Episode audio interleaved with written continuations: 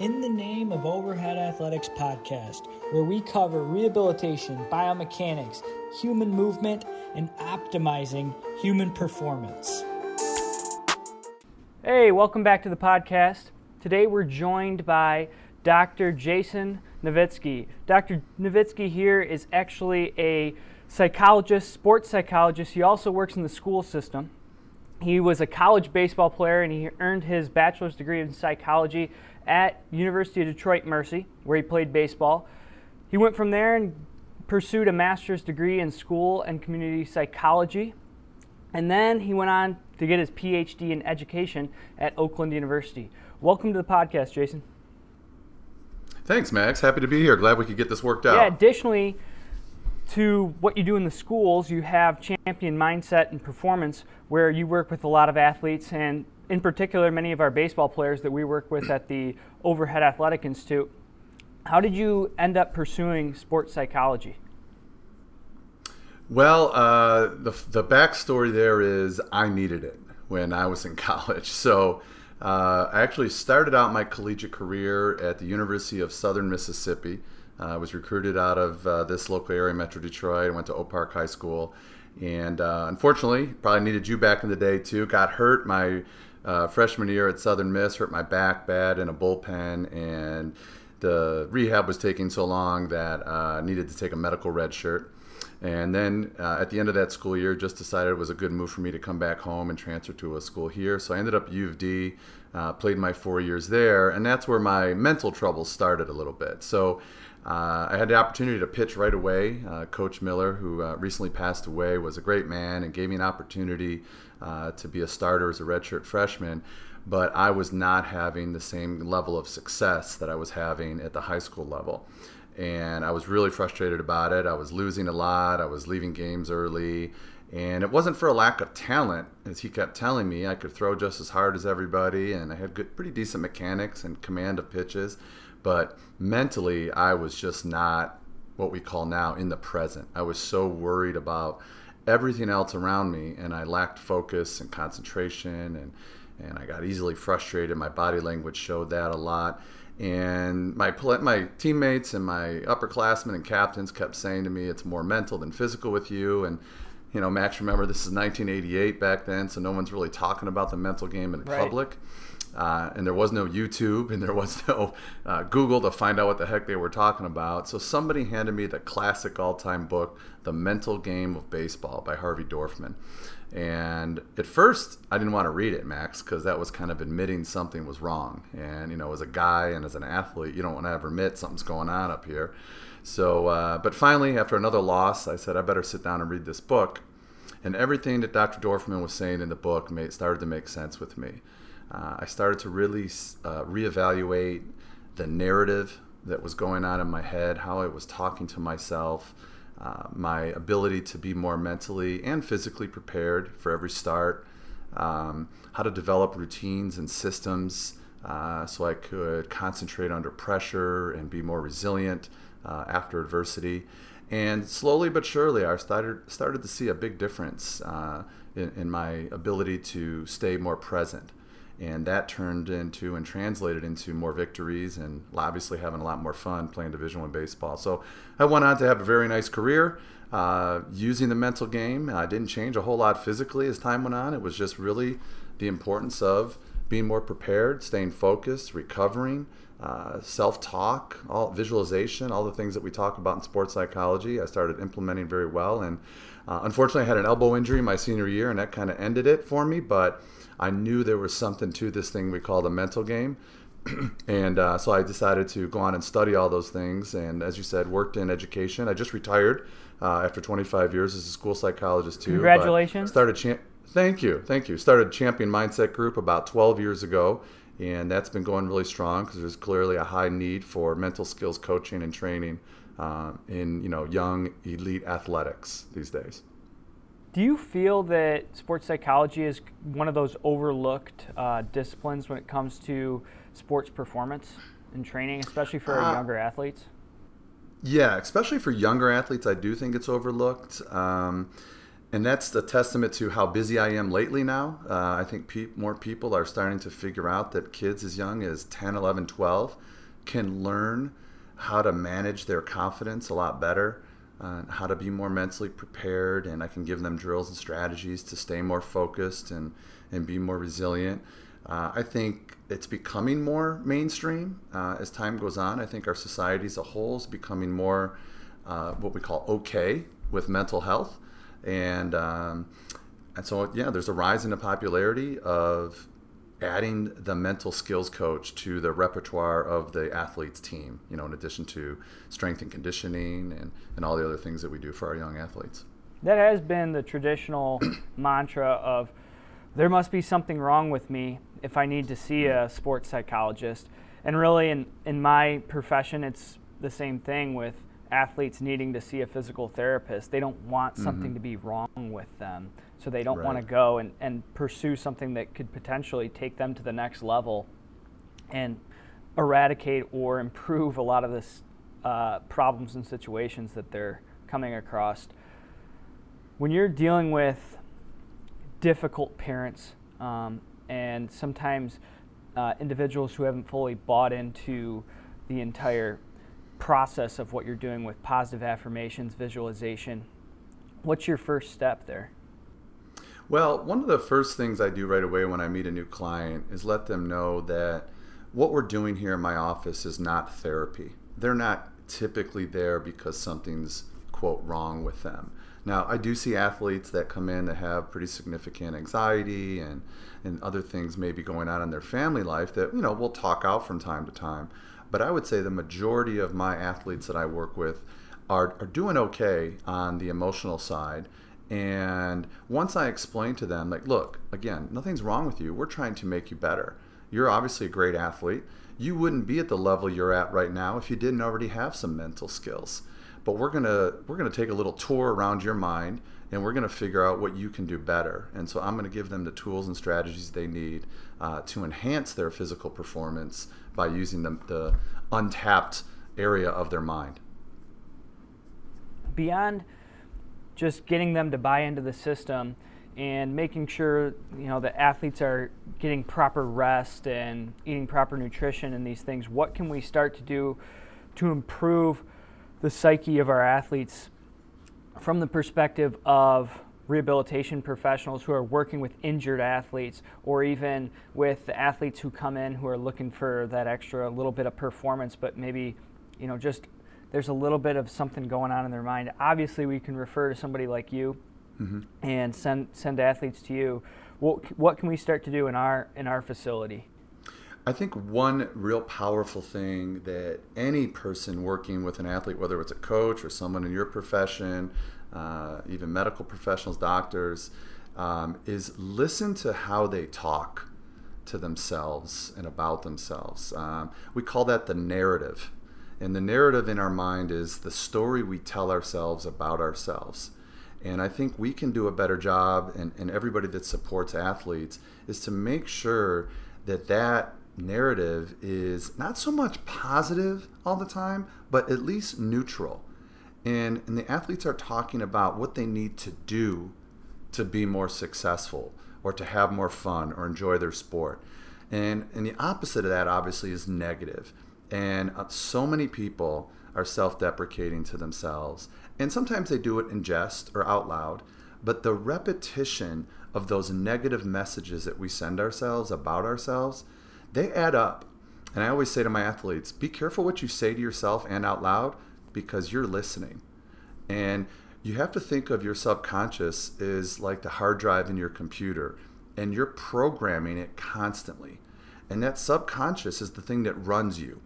And so if it believes that you're bad at this, or you're never going to do this, or I have bad luck, or this always happens to me, and we catastrophize things like that, then that's how you're going to act and behave because human beings have a funny way of wanting to be right. And if the story we're telling ourselves is negative, then we're going to behave and perform based on those beliefs that we have about ourselves. So I think from your point of view, be mindful and have that ear out for how athletes talk to themselves, especially when it comes to injuries like, oh, I always get hurt or I'm always weak in this area. Well, then they're going to believe that. And we want to say, hey, you're getting stronger. You're working on it. I'm not saying you got to be a rah rah cheerleader about it, but at least focus on what they need to do to be successful. And we kind of call that neutral thinking. Neutral thinking, particularly when we have somebody who has kind of what you're talking about. We often refer to it as the fragility mindset of mm-hmm. I'm fragile, I might get injured. And, and I know we were just talking off air recently about this. If, if we have an athlete who's who's kind of got this fragility mindset, we can we can start to do some things where we're replacing maybe these negative phrases with some positive affirmations. What what else are are you doing from the psychology and sports psychology side of things to start to break that down and, and actually replace it with maybe something more positive? Yeah, so something we create, um, you know, after I get to know a client pretty well, you know, we call it an identity statement. Basically, it's a statement of who you are and who you want to be. Um, so often I'll ask an athlete, you know, if you could give me a couple sentences of who you are, describe yourself. And you would not believe how difficult that is for a lot of athletes, even older athletes, to really sit and think and give a coherent statement about who they are as an athlete or as a person. And the, it's really easy for them to self deprecate about what they're not, but what they want to be and who they are is really uncomfortable. And so we take some time and we say, well, for example, if we were creating a brand image for you, what would that brand image be? How would you want people to think about you? How do you want to think of yourself? So I'll give them an example of okay, when you hear uh, the car company Mercedes or Porsche or McLaren, what does that make you think? You know, it gives off an image, right? It gives off an image of high end, luxury, performance, fast, powerful. But when you hear, you know, another, I won't name another company, but when you aim, aim an, you know, an average car company, they'll say, well, you know, that's just a regular family car, it gets you me from point A to point B. And I say, okay, well, when you hear your name and others hear your name, do you want them to think Mercedes or that average car.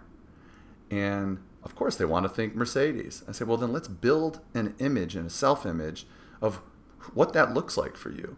And so, Max, we take a lot of time and we brainstorm various adjectives, attributes, character skills that they want to become. Some of them they already have. And so we just enhance that. And we end up, after about a 45 minute session doing that, sometimes it takes more than one, of developing a short paragraph of who they are. And once they have that, I say, okay, I need you to read that statement several times a day, out loud when you're by yourself, maybe even record it into your phone, listen to it while you're stretching or, or you know, brushing your teeth, whatever it is, because we want to reprogram your mind. So you have an easy decision to make when you're in a certain situation. You simply ask yourself, how would the guy in my statement perform? What decision would they make right now? What kind of, what kind of body language would they be exhibiting in this situation? How would they react to adversity? How would they prepare for a game?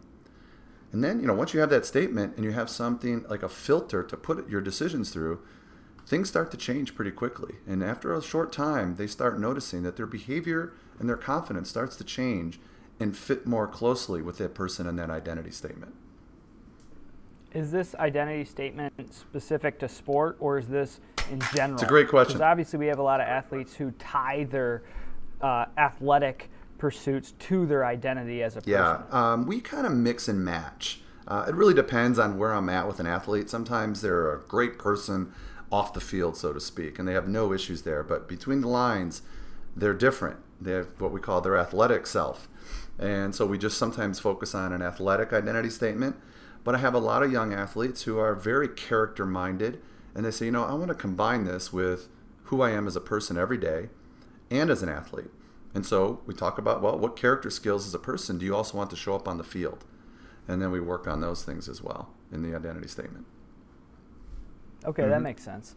And then they're continually reading that and reinforcing that every day. I hope so. I mean, that's you know, I can only control what I can control, so they have to make that decision. Right, exactly. You know, just like I'm sure you say, you know, do these stretches and do these exercises at home to maintain your fitness or to maintain your strength. So obviously, uh, you know, the athlete's only is going to be as good as their discipline to do things uh, outside the office. But yeah, and we combine that with some other things that I call a mental workout program.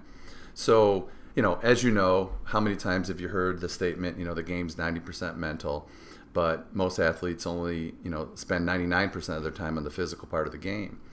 And so I say, well, we need to invest some more time on the mental side. So we create a mental workout.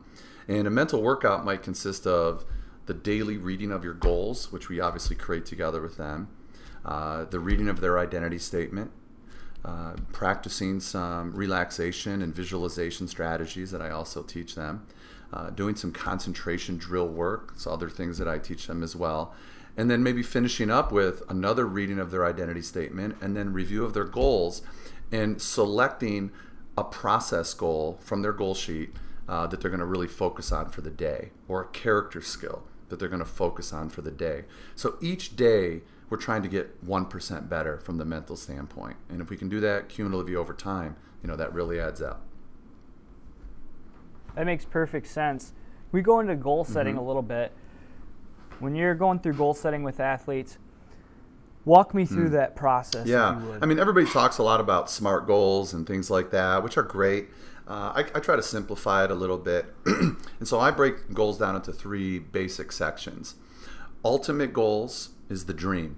You know, that's the long-term dream of where we want to be. So if I've got a, you know, a very good high school athlete that's getting recruited uh, to play collegiate uh, and maybe has aspirations of playing professional sports someday, I'll say, okay, when your career is all said and done, and let's assume we're having a retirement banquet in your honor, and people are going to come up and give speeches about you at this banquet.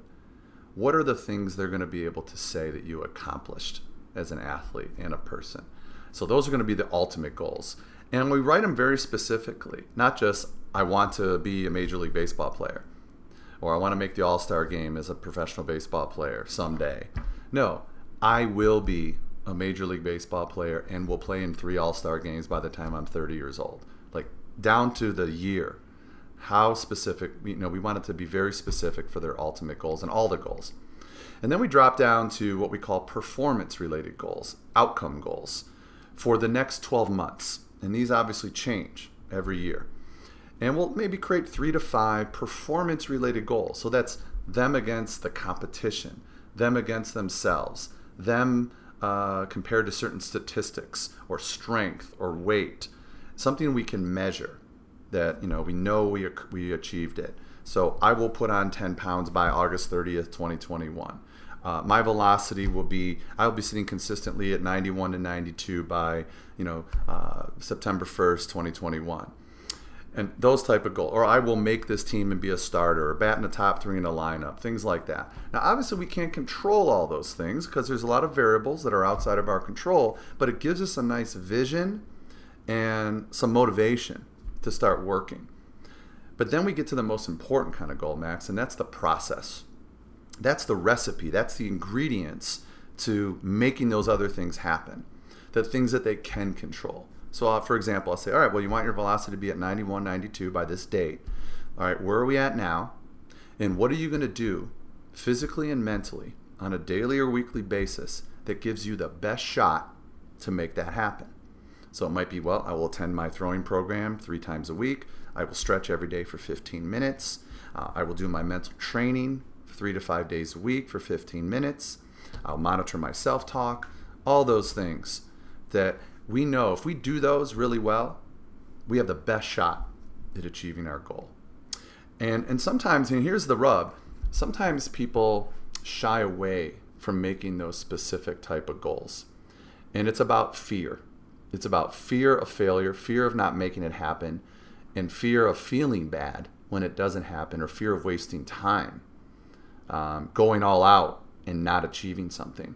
And then we have a discussion about wouldn't it be better to go for it 100%, be all in, and even if it doesn't work out, even if you fall short, you're going to learn so much about yourself that you're going to be able to apply those things you did, that level of discipline, that level of dedication, to other aspects of your life. Versus if you don't go for it, if you don't commit, if you're not all in, if you're afraid, you're going to walk away in a couple years with a lot of regret and a lot of wasted time that you could have done something better. And that's a tough pill to swallow. So I talk to my athletes a lot about, you know, I'd rather you go through the pain of discipline than the pain of disappointment and regret because those those taste really bad compared to just being disappointed that you didn't, you know, didn't make your goal. Interesting story here, and maybe this will lead into a discussion on Okay. visualization a little bit. Okay. We're in uh, PT school, first semester of PT school. One of our professors, maybe like week two into PT school, one of our professors asked about mindfulness and who's practicing mindfulness, who's practicing positive affirmation, who who's used visualization, and I and I raised my hand and so you know I, I do visualization and uh, I use positive affirmations. And like the class is all chuckling like oh what is that? You know this is like voodoo type of stuff. And I'm like hold on a second. Hold on a second.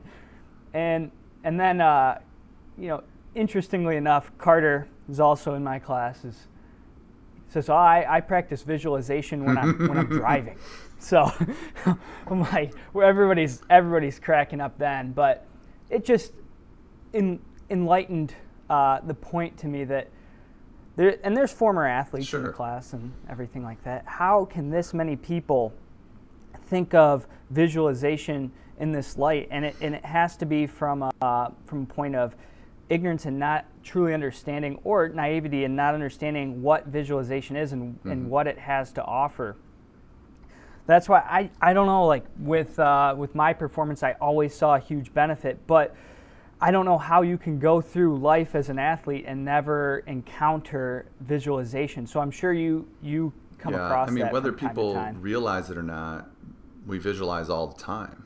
You know, you imagine how your day is going to go. You you might uh, imagine how a speech or, or a job interview or sales call is going to go.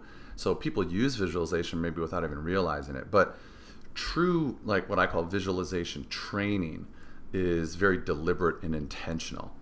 So a serious athlete, I mean, there's probably not many serious athletes these days that don't use some type of visualization to help them build their confidence or be more mentally prepared. Uh, so we take our athletes through a process of teaching them how to step by step take some time to do the visualization. And it starts with first finding a quiet place where you're gonna you're gonna do this where you're not gonna be interrupted. Um, decide what you want to visualize whether it's going to be an upcoming performance or maybe you're going to replay a, a past successful performance to build some confidence back up um, then go through some breathing and mindfulness like you said or relaxation techniques and then close your eyes and, and kind of go what i call the movies in your mind go to the movies in your mind and, and see your performance from your perspective, from your point of view, which we found to be the most powerful type of visualization versus watching yourself on a screen. Be there, like virtually be there. And when you do it really well, you will actually feel your muscles twitch sometimes during part of that performance. That, that tells you you're really connected with the visualization. Um, we know through research that the brain doesn't necessarily know the difference between what's real and what you imagine. Uh, when they do fMRI, fMRI studies on athletes that are actually performing a task like shooting free throws versus visualizing free throws, the brain scans of those different groups of athletes looks very, very similar. So the brain is cooking, so to speak, in the same areas when you're performing physically or when you're just imagining mentally. So we can take advantage of that visualization to train the brain more, get more repetitions in, and feel more confident by just the use of visualization and imagery. Now, I haven't actually seen the studies, but athletes visualize, and when they actually perform, not only do they have similar fMRI studies, but they also have similar EMG and electromyography, where they're actually sensing in the same sequence um, muscle activation or Yeah. neural input to the muscle Yeah. which is phenomenal. Obviously, the muscle's not being trained the same way that it would be in actual, Sure. uh, actually physically doing it, but you're still learning that sequence and that actual motor output. You actually have some some amount of motor output, which is particularly beneficial for the athletes that I'm working with at the Overhead Athletic Institute that are injured and then need to alter the way they're doing something to decrease the stress and strain Yep. on a particular structure. With those athletes, you've you've done through through your research, you feel that through like a first person type of view is their most effective form of visualization as opposed to that Yeah, I uh, mean, it wasn't necessarily my research. It's the research I've read. Uh, I haven't actually done the research myself, but um, Right, yeah, right, we right. in the field of sports psychology, it's kind of a known thing that we prefer to teach athletes how to visualize in that kind of first person point of view um, aspect because that's more realistic. That's what you're going to see when you're actually out there performing.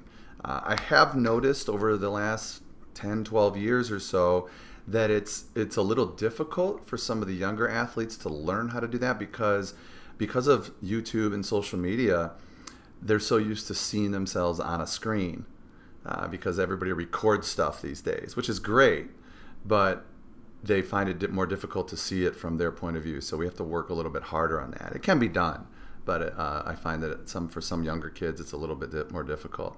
Uh, and just go, you know, to build on what you said earlier about the visualization for your clients.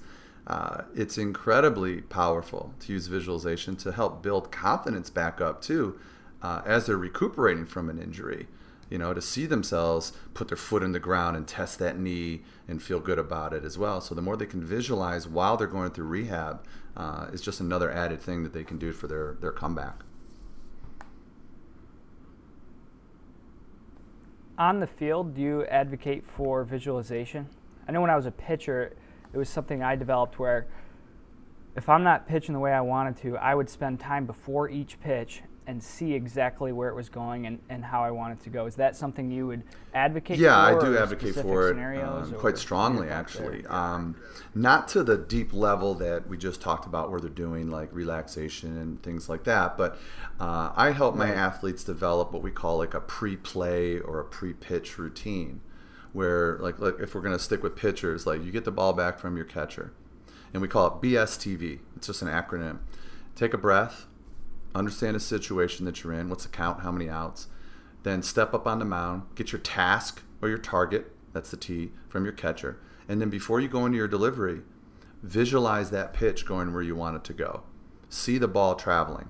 Uh, I had one athlete, it was a college athlete of mine that I worked with, uh, told me what he liked to do was visualize a laser, a colored laser going to the catcher's glove. And he would choose a different color for each kind of pitch he was throwing. And that helped him see it very, yeah, I, thought I was blown away. It was his idea, and I was Oh, like, wow. I'm using that, I'm totally stealing that. And uh, so he said, yeah, for fastball, he used red, blue, curveball, green, changeup, etc. And that helped him focus better because he had to, he got to actually decide to see the color. And so, and what that routine and the visualization does, it's like a reset button. And it just resets you to be in the present moment where, Max, that's where we need to be. And the routines and visualizations helps you be present. You see golfers do it all the time. Most recently, you know, Phil Mickelson winning the PGA Championship talked a lot about the importance of visualizing his shot and being in the present moment. And you could see how he dramatically slowed himself down before every shot so he felt present, visualized, and then executed the shot. Pitchers, hitters can do the same thing. You can do it when you're playing defense in the field between each pitch. Take a breath. What's the situation in the game? What's my job or task if it's hit to me? See yourself performing that task, get into your ready position, and go. There's the famous story about the golfer who was a prisoner of war in Vietnam. Yes. Do you want to talk about that at all, or? Yeah, sure. I mean, it's uh, uh, you know, these days it's kind. I don't know if it's true or an urban legend these days, but it's been told so many times uh, that he was a prisoner of war, and to kind of maintain his sanity each day, and he was a golfer back home. He would play 18 holes of golf or something to that effect in his mind every day. That you know, like taking his time, took hours to do it, helped him pass the time, and obviously physically he was being depleted. He wasn't getting much nutrition. He wasn't being able to exercise. And then once he got back home and got his strength back, he went out and played golf. And it didn't take him very long at all to be a great golfer like he was before he left for war. So the visualization trained his mind and kept it fresh, kept it strong, so he did not have such a big drop off in his physical skills when he got his strength back. And I like the quote at the end of the story, which was, "How are you able to do this? You haven't golfed in years. What are you talking Yeah. about? I golfed 18 holes in my mind every day." Every day, yeah. And people could use this same sort of thing in their evening routine. Because we see individuals who are they're always on stimulants like caffeine and then they're going to class and then they have practice and they, they have to be at practice then they have a game and there's some sort of competition and then they're going to study hall and they're always focusing on their on their uh, academics and then they go home and now they're sitting there at home and now it's time to relax and down regulate and, and get ready for bed and this this can be these relaxation techniques and this visualization can be part of their evening routine that can get them actually better prepared for sleep as well That's right. Yeah, uh, I prefer my athletes to do it in the morning and at night. I think it's a great way to start your day.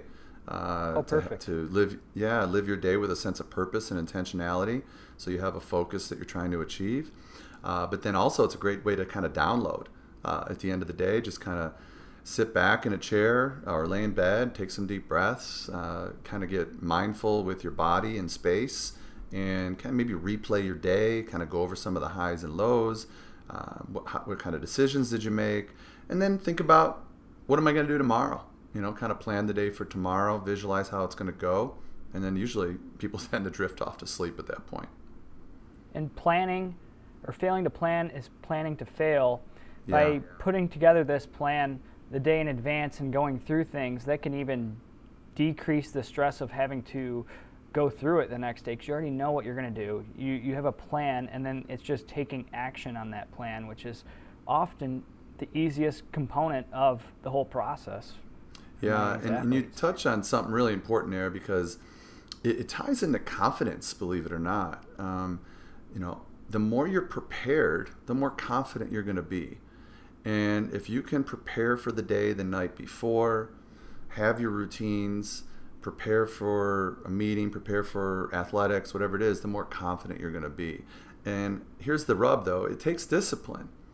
And, you know, we live in this instant gratification society, and discipline is what it takes to be elite. You know, doing what you're supposed to do, when you're supposed to do it, the way it's supposed to be done, even when you don't feel like it, that's the difference between average and elite, I feel. Is that pushing through that feeling of, I don't want to do it right now, it doesn't feel right, or not into it. When you overcome that governor in your mind, so to speak, that holds you back, and push through that, man, it feels so good on the other side when you do something that you didn't feel like doing because you knew it was the right thing to do. And that's what you need, like you said, to get to that next level. And if you're athletically gifted and you're superior in all of these physical attributes to your peers, you're probably going to be all right. But you're going to get to a point at some point in your career where, just like you said in your introduction, at some point in your career, you're going to get to that point where these physical attributes no longer allow me to be head and shoulders above my competition or above my peers. And at that point, I have to do something that I haven't done before to be at the level that I want to be at.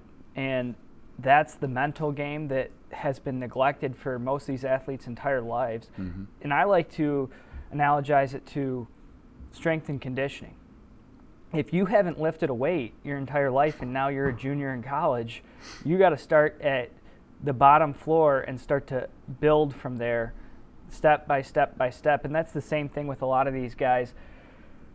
In my mind, with regards to flexibility training, is a Mm. lot of these athletes have been at the point where they've never done flexibility training and now they're now they're a junior in college and they want to throw two miles an hour harder and it's like well you can't even touch your toes so we, gotta we gotta start stretch we gotta start stretching and we're building from the ground up if you will Yeah, and that's the same in the mental game. Um, one time, once people actually come in, and we start having discussions about, you know, what is pressure, and what is confidence, and how do you manage those things, and what is that narrative in your head, and what are your mental traps that you didn't even realize were there.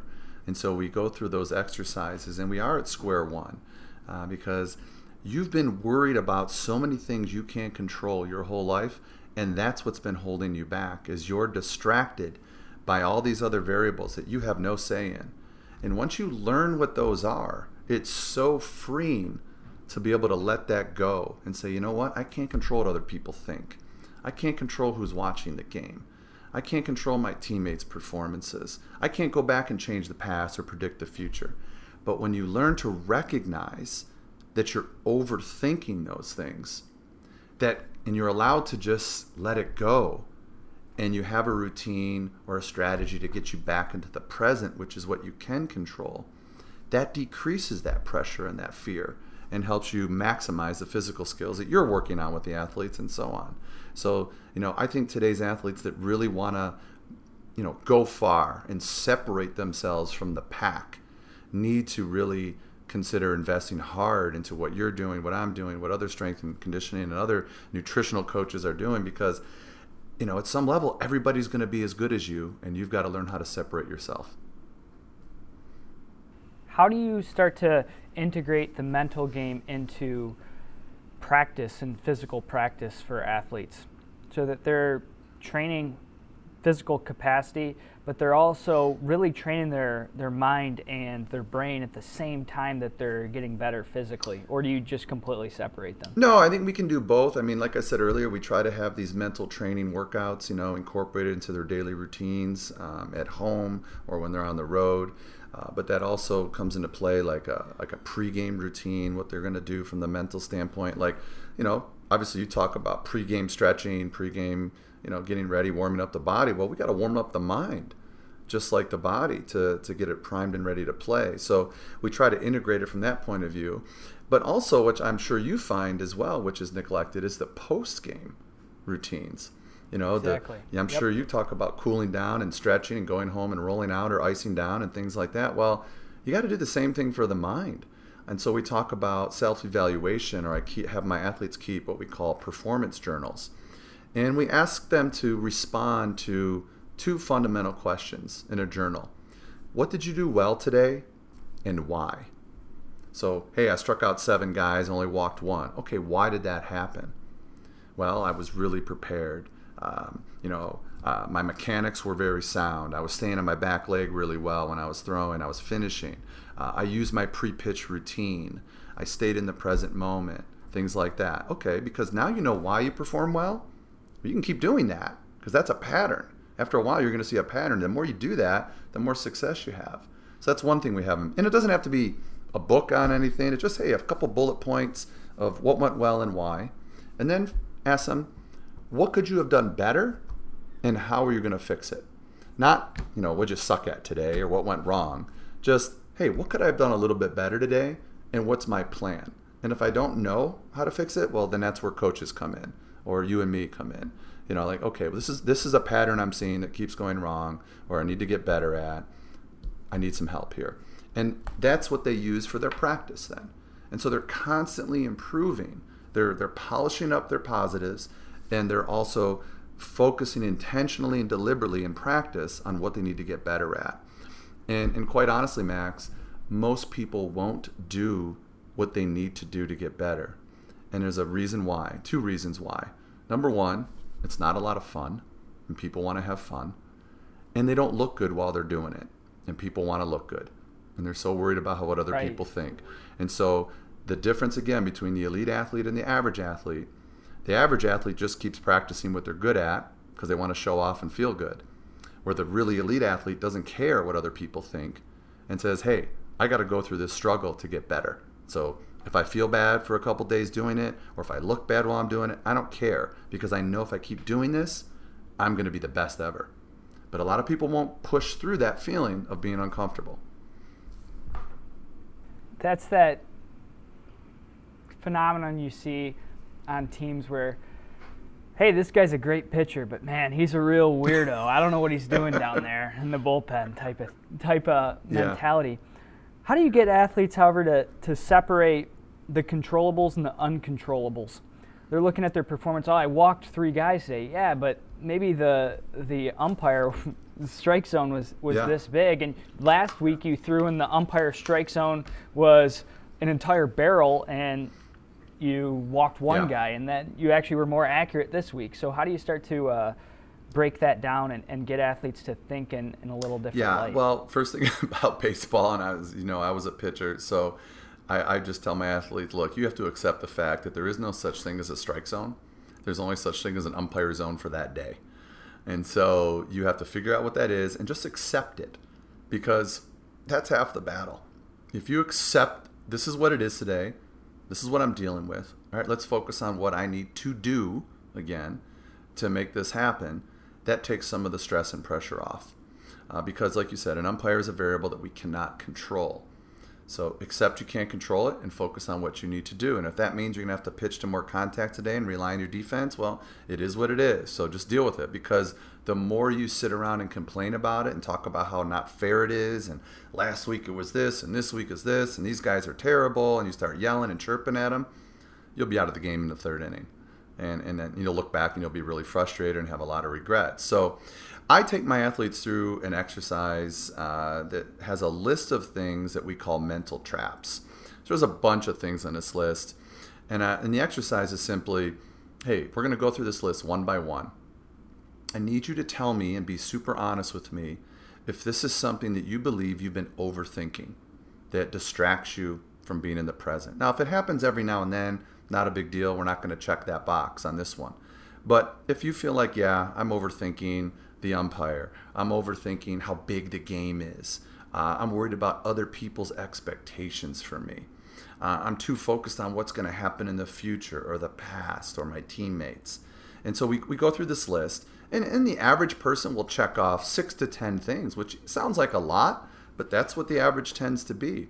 But like I said earlier, it's so freeing to see it on paper like, wow, I didn't realize how many things that I was thinking about that I have no control over. And so we break them down, we go through them one by one, and we have a discussion about, you know, tell me more about why the big game is, is on your mind.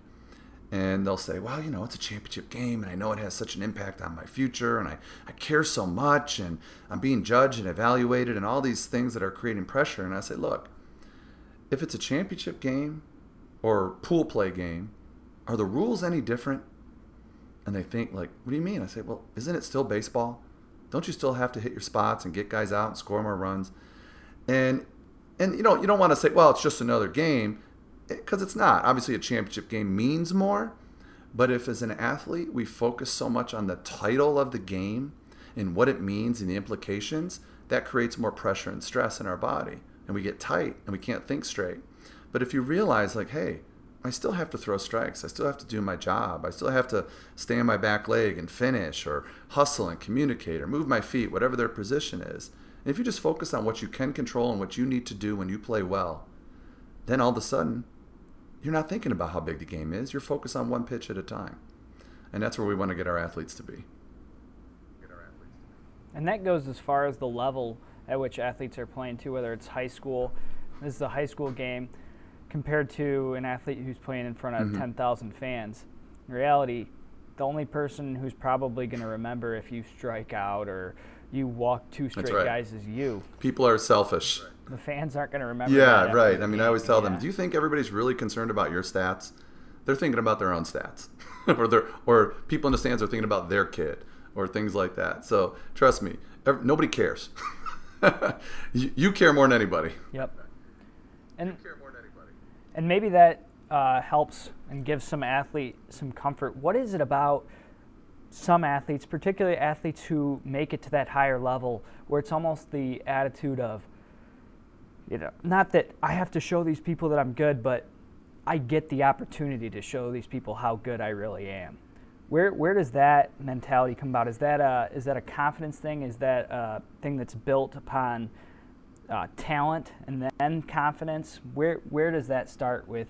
Uh, Well, I think with it's different today than it ever has been. So I'm going to go off maybe on a little different tangent than maybe you expected, but I think it's a little bit harder for today's kids than it was for me and you when you played because we didn't deal with social media when we played college athletics.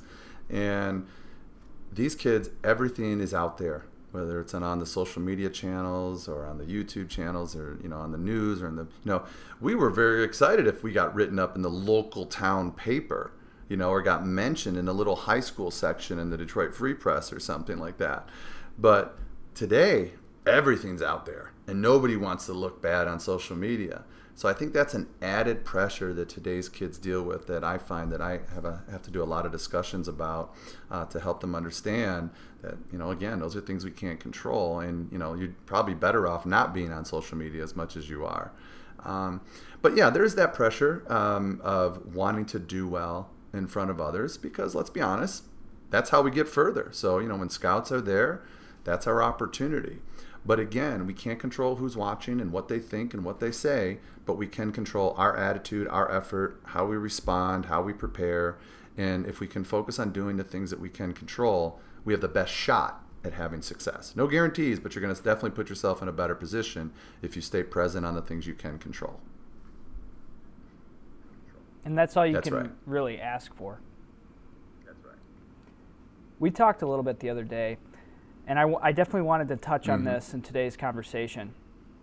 Kind of periodization throughout the year. We have different focuses from my perspective and, and how I would work with athletes, from how I would train them to improve their mechanics or improve their performance over time. So in the season, we're focused more on uh, external environment. We're focused on knowledge of results types of things, as opposed to in the in the off season when we really want to make changes quicker, particularly if somebody's injured and they're not able to play in competition at that point anyway. We're trying to make changes a little bit faster to how they throw, and we're using internally focused um, types of things. We're using a lot of uh, our augmented feedback, maybe more uh, knowledge of performance types of things where people Mhm. are thinking about the quality of the movement, the mechanics. But when we get towards the season, we get in season, we really do need to make a shift towards an external focus where athletes are no longer focused on how they move and, and each little mechanical property.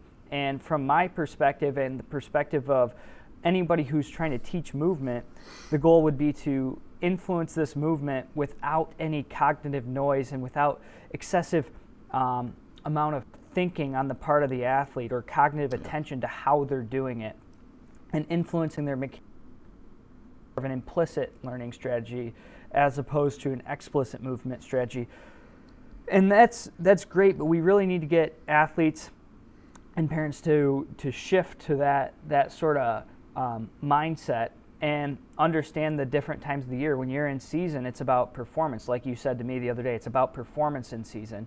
In the off season, it's Mhm. about maybe improving these things and, and getting to, to X um, metric or X level what can we do with athletes to give them that um, mental framework because we, we can talk to athletes and sometimes it doesn't always always get through how do we how do we help athletes understand that there's i guess different seasons or different periods of the year where we Yeah, I mean, I think you said it really well. I mean, you know, off season is where we develop and improve and make changes, but in the season is where we we play and make minor adjustments.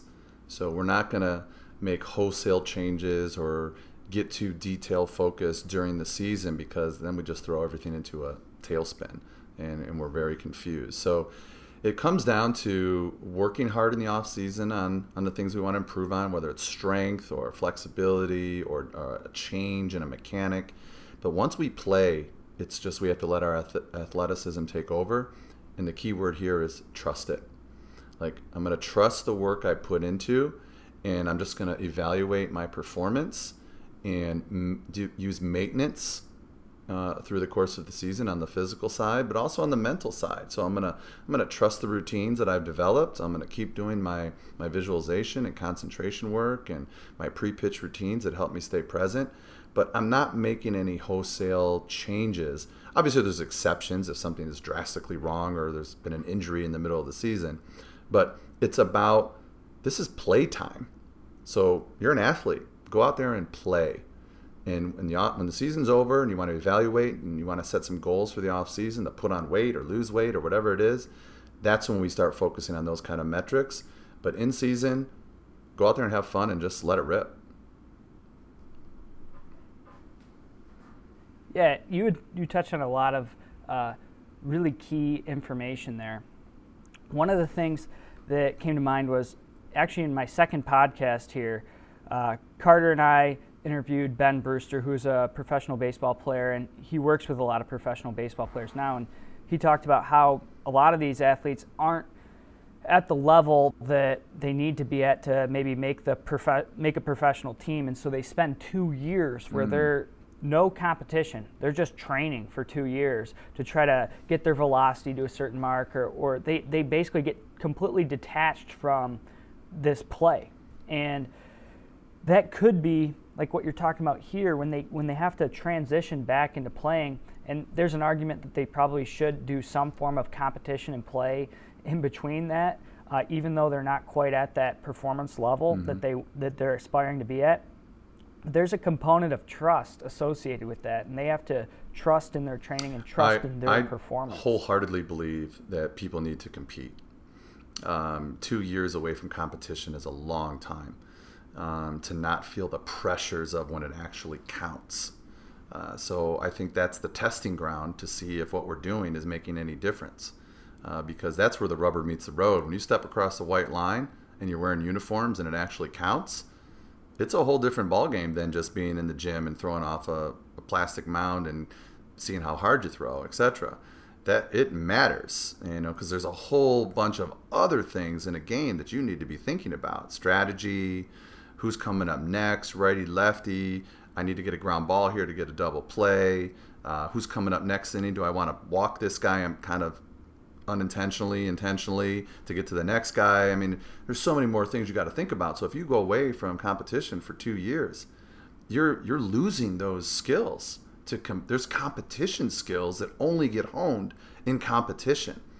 Now, the only way that you can try to simulate that a little bit is what we call practice under pressure with a purpose, where you, when you are throwing, you're throwing in mentally simulated situations, or you're competing against a buddy next to you, you know, in a simulated bullpen session, or you create minor consequences if you don't perform to the level of your goals and things like that in practice where you can kind of feel that pressure. You know, I often tell my golfers like when you're practicing on the range, if you're just banging balls out there, you're not getting any better. You've got to select a target, pull five balls down off the rack, and say, hey, four out of these five need to be within 10 feet of the pin. And if not, do it again. And if not, do it again. Because when you get to that third or fourth ball and you only have one left, that's pressure. And then that's the same pressure you're going to feel out on the course or out on the field. So, first and foremost, definitely don't take that. I, I, mean, unless you have to because of an injury, I wouldn't take that much time off, my opinion, from competition that long. And secondly, if you have to, simulate it somehow with some kind of pressure or competition within your practice.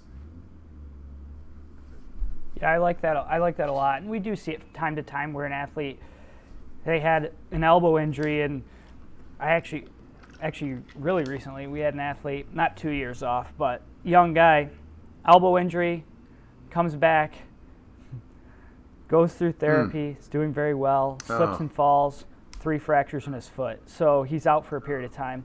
And he'll recover quicker than, say, the individual who had hip surgery and then Tommy John, and then now they're out for a considerable period of time.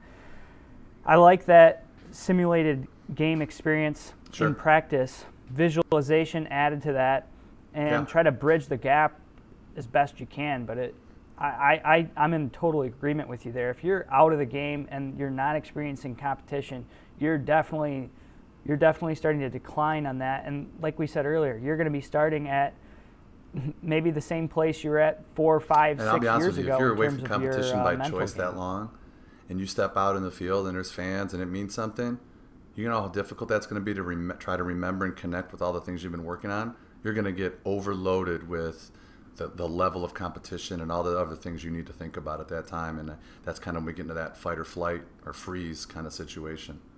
We're coming up here on an hour. Um, mm-hmm. One final question for you. Sure. If you were sure. to leave the audience here with one final point or one concise point on the mental game, what would that be? I'm going to go right back to where we started. Uh, it's one of the most important things that we do as a human being is pay attention to that narrative in your mind. Uh, and I always tell my athletes, like, look, when you were born, you didn't know who you were. and you started getting a lot of feedback and information uh, from trusted people, family, parents, coaches, teammates as you get older. And you start telling yourself and listening to what other people say. And from that, you develop a sense of concept or self identity. And sometimes we take it as the gospel, what other people tell us that we are. And we repeat those things way too often. Sometimes they're very negative. So takes I would say start taking stock or start paying attention to what you're paying attention to. And and listen to what you're saying to yourself or out loud. And I, sometimes it's fun to joke about, you know, I'm bad at this, I suck at that, whatever, and you're trying to get a laugh out of people. I understand that. But over time, you really do start to believe those things. And so, my, my big word of advice would be pay attention to the story you're telling yourself about yourself. And if it's not helping you, start changing that story. You are the driver of your car. Uh, you know, you're the captain of your ship and all that stuff. you decide who you're going to be. Don't let anybody else tell you who you're going to be or what you're good at and what you're not. Make that max effort to go out there and get what you want by and start that by telling yourself what you want and picture it and visualize it and talk about it. And then go out there and take action. You know, it's not about just sitting there looking at a vision board, which is great, but you got to get off your butt and you got to go do the work. Uh, so write it down on the vision board, but then get off your butt and go do it. That's perfect. Dr. Novetzke, listen to your own mm-hmm. narrative. Where can we find That's you? Right. Where can athletes find you if All they're right. looking for your services? And, and where can people follow your material? You have a podcast as well. We failed to mention in the beginning. Sure. Yeah. But yeah. where can so people real, find that? real basic. Yeah, real basic. My website is uh, www.champmindset.com. The name of the company is Champion Mindset Group. You can find me on Google or just put in champmindset.com. Uh, and on that website are uh, a couple short videos that I've done, uh, interviews like this, uh, a link to my podcast, uh, information about my background, and information about private sessions or team sessions or special event sessions. That uh, just get in touch with me and we can start a chat about how we can get you in here and get you on the road to mental toughness. Perfect. Thank you very much, Dr. Jason Novetzke. In the name of Overhead Athletics, signing off.